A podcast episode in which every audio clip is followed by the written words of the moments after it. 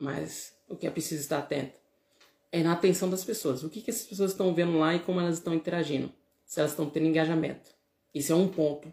Será que o conteúdo que eu estou postando, as pessoas estão simplesmente passando a mão, passou, e se teve uma similaridade comigo só, ou se realmente elas gostaram do meu produto para recomendar.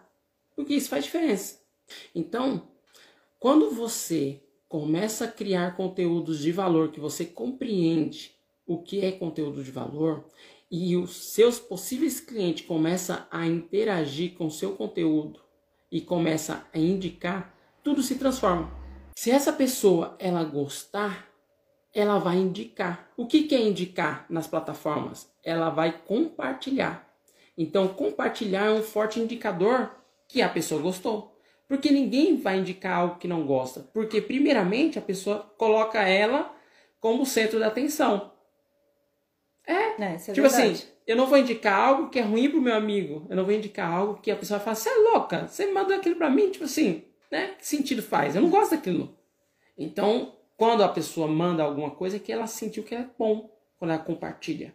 E aí a outra se sente grata.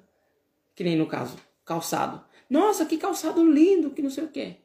Aí já muda de figura. Então, estar atento a isso. A esse jogo, como funciona. Porque as plataformas, elas querem mais isso. Elas querem cada vez mais que você interaja para que você prenda o usuário lá dentro. E quando, e, e quando você cria conteúdo de valor que faz com que é, aconteça essa interação, os algoritmos cada vez mais te recomendam. Olha só. É. É, porque é ele entende que você está ajudando a empresa dele a cada vez mais ficar presente na vida da outra pessoa. E isso cada vez mais vai te ajudando.